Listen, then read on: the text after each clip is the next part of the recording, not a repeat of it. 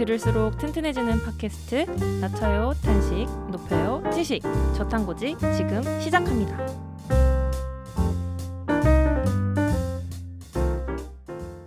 네 여러분 2부 시작해 보도록 하겠습니다. 와. 와. 네.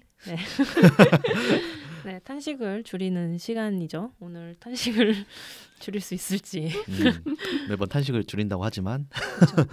왠지 더 탄식이 많아지는 느낌인 건 기분. 탓이겠죠? 네. 여러분 알고리즘의 순기능이랑 역기능 중에 어떤 걸 더 많이 느끼시는지 궁금해요. 아, 음, 결국 약간 장점 단점 이런 뭐 느낌일까요? 그, 그렇죠. 결국 저희가 앞에서 얘기했듯이 알고리즘에 대해서 굉장히 이번에 이슈 어떻게 보면 단점에 대한 내용들을 굉장히 많이 말했잖아요. 그리고 그거에 대한 사회적인 뭔가 그런 도덕 기준이라든지 윤리 기준이라든지 이런 게 없어서 문제가 되고 있는 상황에 대해서 공유를 들었지만은 사실 굉장히 편리한 점이 많다고 생각을 해요. 음. 제가 예를 들어서 요즘 디자인 쪽에 관심이 좀 있는데 제가 전공자는 아니지만은 아 요즘 되게 감각 있어요. 그래서 뜻없이. 아, 네, 감사합니다. 무슨 감각일까요? 좀만 더, 좀만 더 말고. 네, 근데 어쨌든 그런 디자인이 있을 때도 제가 디자인관에서 검색을 한번 하잖아요. 유튜브나 그런 관련된 소셜 서비스에서 음. 그런 관련된 좀 더 이런 컨텐츠들 제안을 해준다고 해야 되나? 그런 것들이 음. 좀더 제가 원하는 그런 전문적인 정보들을 접근하기에 되게 좋게 만들어주는 게 사실 굉장히 큰 것 같아요. 음. 그런 걸로 사용자들이 굉장히 편리하게 이용할 수 있기 때문에 그런 플랫폼들이 커졌고 글로벌적으로 되게 다양하고 좋은 정보들, 양질의 정보들이 물론 아닌 것도 있겠지만은 양질의 정보들을 어떻게 보면 좀 쉽게 얻을 수 있다.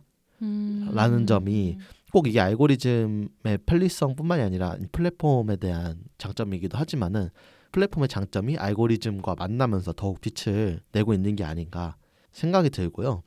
그리고 굉장히 좀 어떻게 보면 지루할 수 있는 삶에서 그 알고리즘의 파도 옛날에 저희 사이버드 파도 타기 하시나요? 어, 아, 그때는 저희가 어, 헤엄을 쳐가면서 파도를 쳐야 됐다면 이제는 가만히 누워 있어도 어화둥둥 파도에 휩쓸리면서 이곳저곳을 여행을 할 수가 있잖아요. 음, 그런 점에 있어서 흥미로운 주제들을 끊임없이 접할 수 있고 그런 관련된 컨텐츠들을 접할 수 있게 해주는 게 굉장히 큰 장점인 것 같습니다. 음, 아. 맞아요.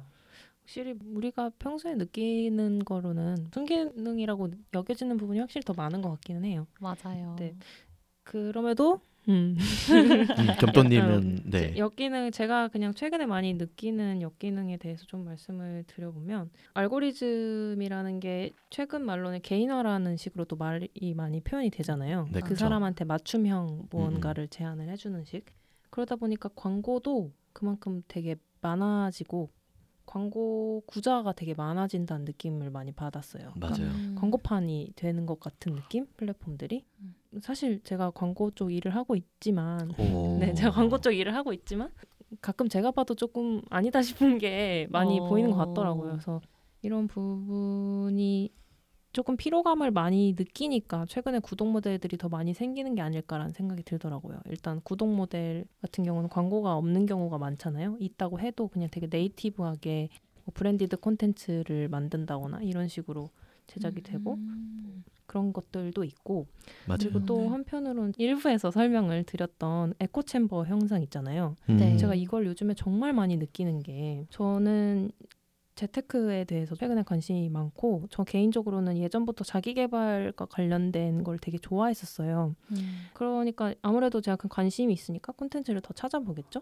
근데 유튜브 같은 경우는 제가 관심이 있는 걸로 추정이 되는 애들을 추천을 해주잖아요. 그러니까 제 피드에는 다 그런 거랑 관련된 영상밖에 없어요. 음. 그러니까 저는 당연히 제가 보이는 게 다 그런 영상이니까 내 주변 사람들도 당연히 그렇지 않을까라고 생각을 했었었는데, 그러니까 뭐 음. 전부 다는 아니더라도 요즘 뭐 코로나 때 항상 투자 관련돼서 되게 얘기가 뉴스에도 많이 나오고 했으니까 젊은 음. 사람들도 그것 때문에 뭐 투자에 많이 관심을 가지게 되었구나라고 생각을 했는데 음. 실제로 이제 주변 지인들 만나 보면 생각보다 재테크에 관심을 가진 사람이 정말 없더라고요. 음. 그래서 이걸 보면서 어, 되게 혼란스러운 거예요. 어떤 게 진짜지? 내가 직접 만나는 지인들이 유독 그런 걸까? 아니면은 내가 컨텐츠로 접하는 것들이 좀 한쪽으로 편향된 걸까라는 생각을 되게 많이 하게 되는데 저는 요즘 생각해 보면 좀 제가 소비하고 있는 콘텐츠들이 확실히 좀 편향되어 있는 게 많아서 그런 게 아닐까라는 거를 되게 많이 느끼고 있어요. 음. 그렇다 보니까 너무 신기한 게 다른 친구들의 유튜브 피드나 뭐 페이스북 음. 피드를 보면 너무 다른 거예요, 제 거랑. 맞아요. 지금 저희 세 명 거 각자 봐도 너무 다를 그러니까요. 거예요. 그리고 100만 유튜버라고 하면은 예전 같았으면 100만 유튜버면 누구나 다 알 것 같지만 같은 100만 유튜버여도 처음 보는 사람들 되게 많잖아요. 맞아요, 맞아요. 그런 거 보면은 어느 분야에 100만 명 넘는다고 해서 반드시 모든 대중들이 다 아는 게 아니라 확실히 그게 되게 많이 쪼개졌구나. 그 관심사 단위로 음. 사람들이 그 관심 있는 사람들만 그걸 보는 게 더 강해졌구나라는 생각이 되게 많이 들었던 것 같아요. 요즘에는. 음. 그래서 요즘 약간 혼란스러운 것 같아요. 음. 내가 지금 하고 있는 게 맞나? 약간 이런 생각도 반성도 많이 하게 되고. 어, 오히려 확신할 수 없게 된 거죠. 그러니까 이 정보들이 맞을 건가라는 맞다고 생각을 하고 봐 왔었는데 주변 사람들 보니까 어 내가 너무 이쪽에만 관심을 가졌었던 게 아닐까 이런 부분들 사실 저도 첨언을 하자면은 이제 저는 IT 업계 종사를 하니까 이 알고리즘에 대해서 어떤 방식으로 작용을 하는지 예를 들어서 유튜브는 음. 저희 시청 기록을 기반으로 추천을 해주더라고요. 구독한 채널 및 음. 이제 시청 기록에 기반해서 해서 실제로 제가 시청 기록을 삭제를 하잖아요. 만약에 음. 그런 내가 이번에 잘못 눌렀는데 그 관련 추천해주면 그 시청 기록 삭제하면은 그런 관련 내용이 아예 안 떠요. 음. 그런 방법이 있는데 저는 그 방법을 좀 역으로 이용해가지고 처음에는 검색을 좀 활용을 하는 편이에요. 예를 들어서 내가 맨날 똑같은 피드만 뜨잖아요. 그러면은 음. 뭔가 다른 거 재밌는 게 없을까 하면은 뭔가 유튜브에 그런 인기 컨텐츠 순위 같은 것도 있고 아니면 검색을 활용해서 제가 볼만한 컨텐츠들이나 유익한 컨텐츠들을 클릭을 한번 해서 그걸 시청을 하고 나면은 뭔가 이제 알고리즘한테 어, 활력을 불어줬다고 해야 되나? 뭔가 새- 그때부터 또 새로운 피드들이 음. 등장을 하기 시작하더라고요. 그 알고리즘도 아 맨날 이 똑같은 것만 보내 하- 하는 것처럼 느꼈다가 어 드디어 새로운 걸 봤다 하고 신나서 내주는 듯한 느낌이라고 할까? 음. 전 그런 점들을 조금 이제 유튜브 러버로서 음. 유튜브를 어. 많이 보는 사람으로서 그렇게 활용을 하고 있는데 음. 근데 확실히 그냥 일반인 분들은 계속 추천해 준 대로 보고 자기 보는 것만 계속 보게 되잖아요 사실은 음. 뭔가 새로운 이런 건 어때요라는 제한 기능이 있으면 어떨까 어, 역으로 음. 그런 것도 좀 생각해 보게 되는 것 같습니다 음. 겸도님 얘기해 주시니까 근데 음. 저도 제가 방금 말한 거랑 좀 반대 얘기긴 한데, 그러니까 음, 음. 좀 벽증 편향을 하게 된다 이런 생각이 드는 건 맞지만 반대로 또 유튜브가 엄청 성장을 해서 이제는 전 연령을 불문하고 하루에 몇 시간씩 보잖아요, 기본적으로. 음. 네 유튜브가 어, 어떻게 이렇게 성공을 할 수 있을까 부분을 생각을 해보면 유튜브도 지금 어쨌든 구글이랑 같은 회사 소속이잖아요. 구글 같은 경우는 이제 검색 엔진이 아주 잘 되어 있는 회사이고 그렇다 보니까 그 검색 엔진이 그냥 다른 회사에 비해서 확실히 더 정교하고 좀 더 다방면으로 열려 있다라는 생각을 많이 했던 게 그 왜 1부 인트로에서도 말씀드렸던 것처럼 내가 평소에 보던 류의 영상이 아닌 되게 뜬금없는 영상이 가끔 음. 추천될 때가 있잖아요. 네네네. 근데 유튜브 같은 경우는 그런 부분을 되게 잘 하고 있는 것 같다는 생각이 들었어요. 음. 그러니까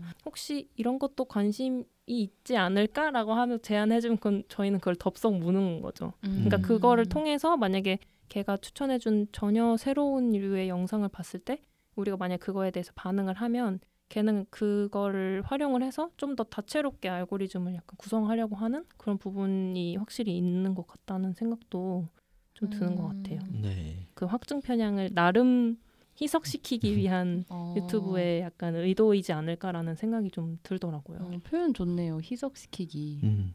리담님은 어떠신 것 같으세요 알고리즘의 뭔가 장점 단점 아 저는 투토나 겸토님께서 말씀해주신 그 유튜브 나 어떤 SNS에 가지는 순기능이 오히려 저한테는 역기능으로 다가오는데요. 어. 음. 추천해 주는 걸 보다 보면 잠을 못 잡니다.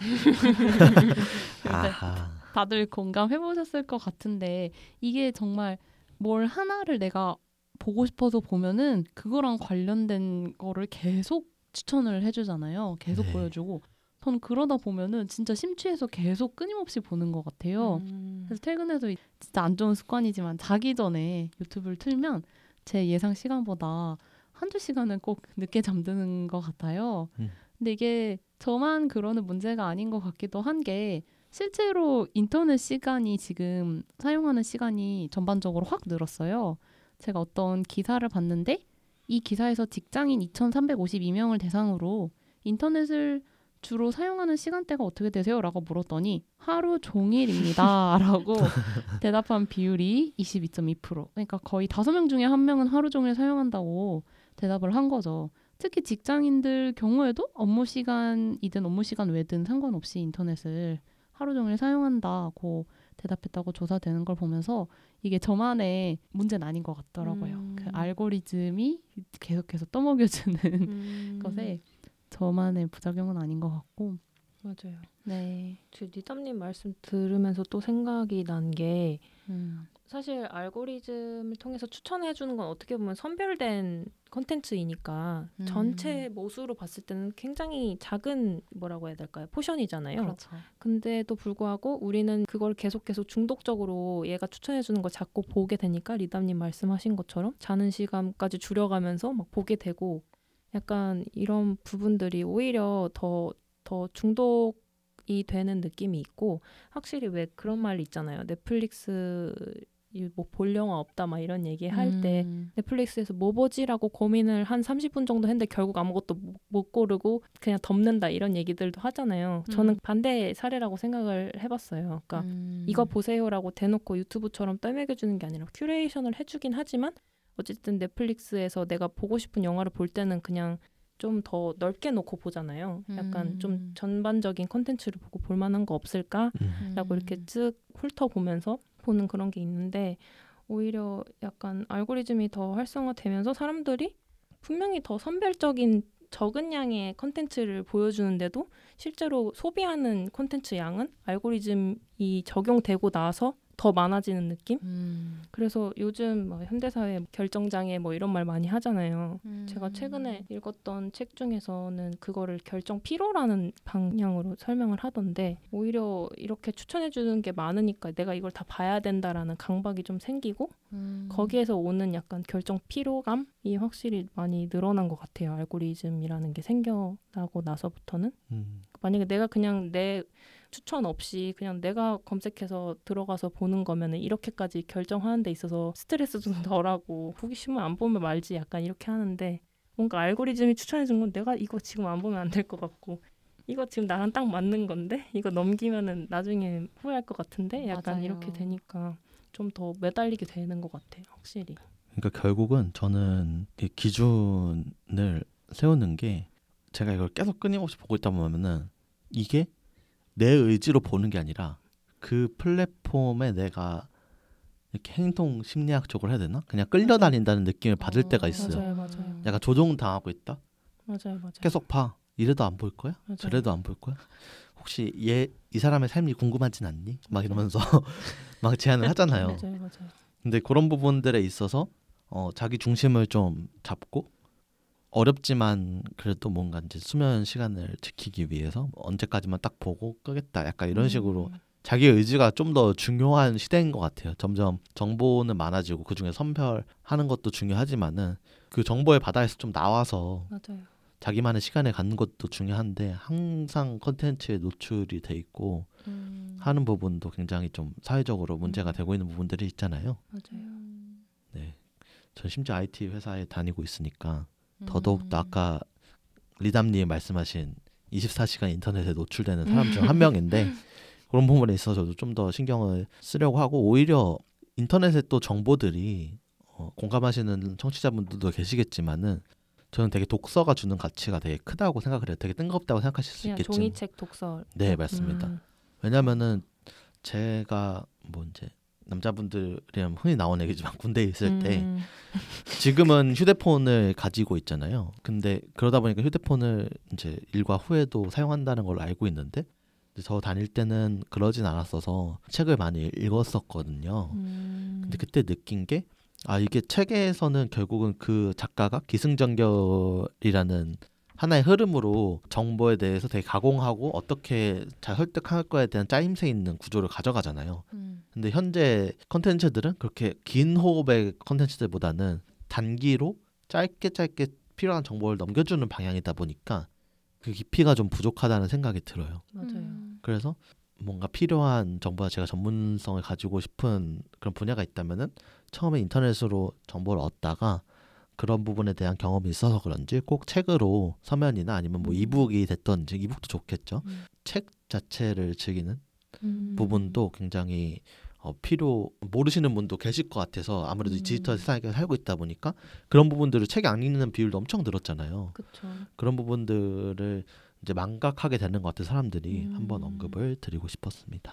확실히 뭐 내가 궁금한 점이 있거나 하면 검색을 통해서 하면 되게 빠르게 정보를 얻을 수는 있지만 같은 정보성 글을 읽더라도 뭐 예를 들어서 그 핸드폰이나 이제 인터넷을 통해서 보게 되면은 모르는 단어가 있으면 그냥 바로바로 검색해서 찾아보면은 그 당시에 궁금증은 해결이 될 수는 있겠지만 뭔가 확실히 하나에 좀 집중하기가 되게 어려워지는 게 많은 것 같아요. 그러니까 뭐 사실 우리 뭐 인터넷을 뭐 일을 하다가도 뭐 중간에 너무 다른 곳으로 셀 만한 그게 너무 많잖아요. 뭐 가끔 뭐 한번 쇼핑도 좀 해주고 카카오톡도 좀 하고 집중력이 분산될 수 있는 여지가 너무 많은데 책을 읽다 보면 확실히 내가 책 안에서 뭐 다른 검색을 할 수 없는 상황이기도 하고 그리고 뭐 모르는 단어가 있더라도 바로 찾아보지 않고 뭔가 아 이게 무슨 뜻일까라고 한 번 더 생각해 보게 되는 음, 그래서 음. 확실히 그런 사고하는 데 있어서 좀 더 깊게 생각해 볼 수 있는 여지가 많은 것 같다라는 생각이 드는 것 같아요. 네, 음. 제 말이 바로 음. 그 말입니다.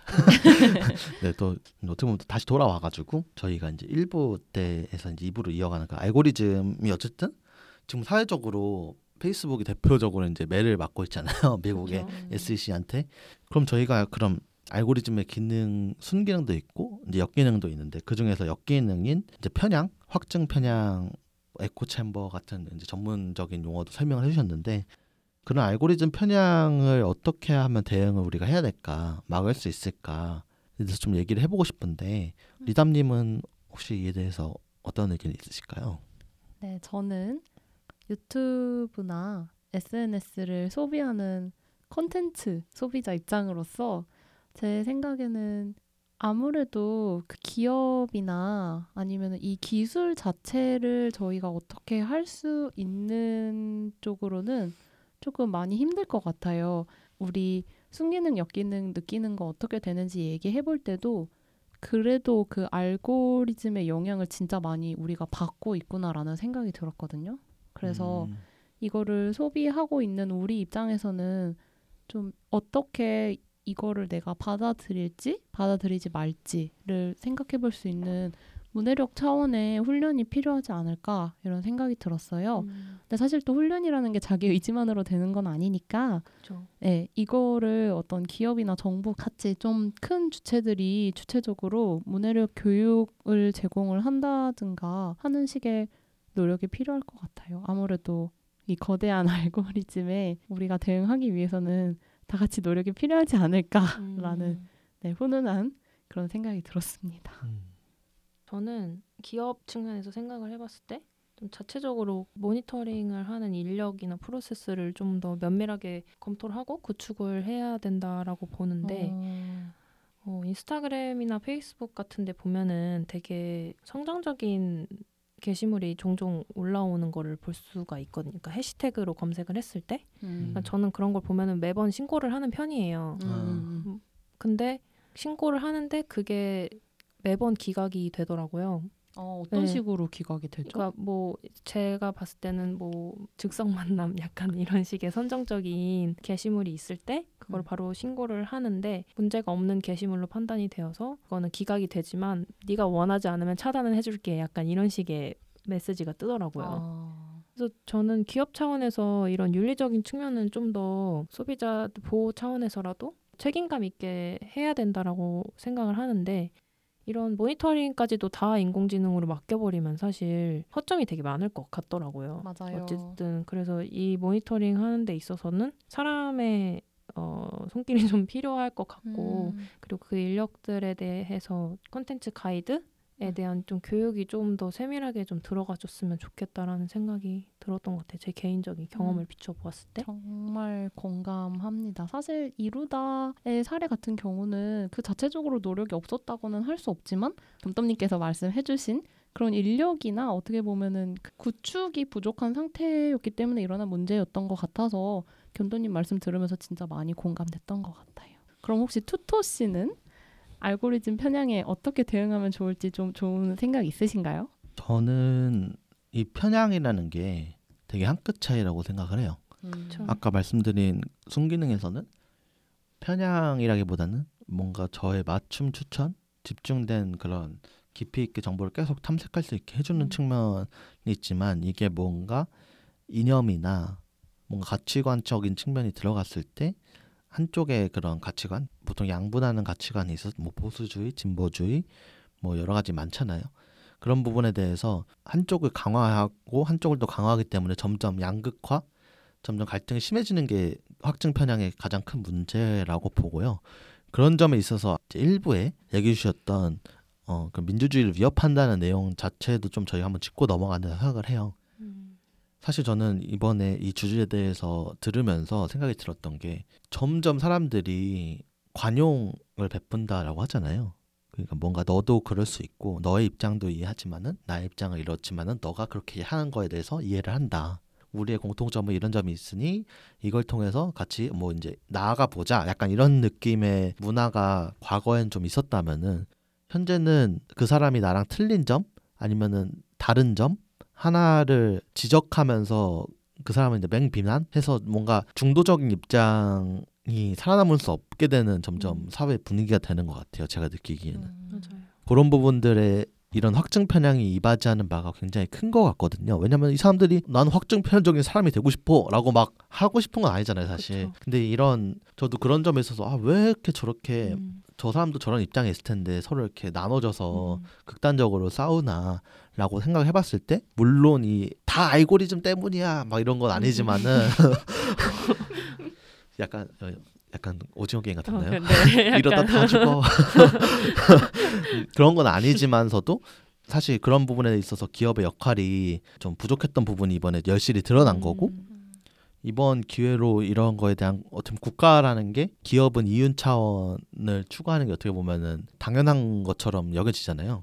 기업의 이윤 추구가 어째 목적이니까 그쵸. 그런 그런 부분에 대해서 국가는 사실 국민의 뭔가 생명과 재산 그리고 국민을 보호할 권리가 있는 것처럼 각각의 이제 그런 큰 선진국들이 이번 기회에 이런 부분에 대해서 면밀히 짚고 넘어가고 이런 이익을 추구하는 거에 있어서 애매모호했던 그런 알고리즘이나 뭐 AI에 대해서 굉장히 전문가들과 심층 있게 음. 논의가 필요한 시점이라고 생각이 듭니다. 맞아요. 진짜 좋은 말씀을 해주신 것 같아요. 음. 사실 뭐 알고리즘이라는 게 이전에 있었던 데이터, 다 과거의 데이터를 기반으로 하는 거다 보니까 네네.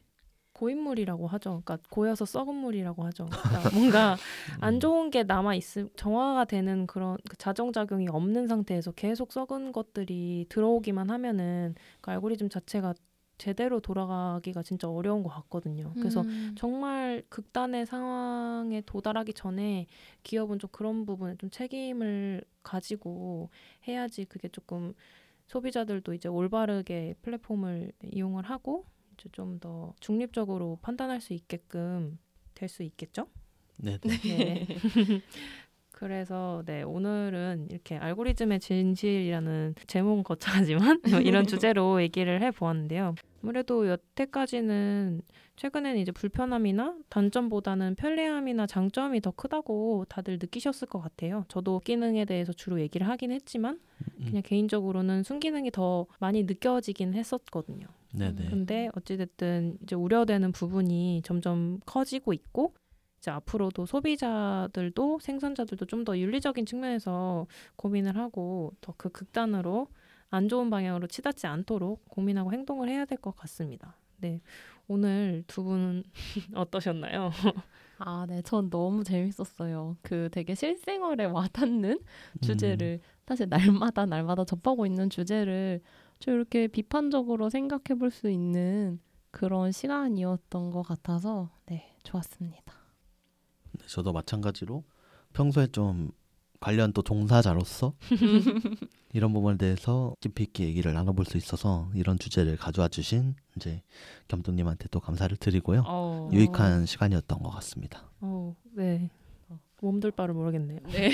제가 저기 투토님 발제 그거를 뺏어가지고 아, 약간 좀 민망하긴 했는데 네. 네 뭐 그렇게 생각을 해주셨다니 저는 너무 제가 더 감사합니다. 훈훈하네요. 네 그래서 여러분 오늘 저희가 준비한 얘기는 여기까지이고요. 오늘도 저희 방송 재밌게 들어주셔서 감사합니다. 그럼 저희는 다음에도 흥미롭고 유익한 주제를 가지고 돌아오겠습니다. 탄식은 낮추고 지식은 높이는 저탄고지. 다음 시간에 봐요. 안녕.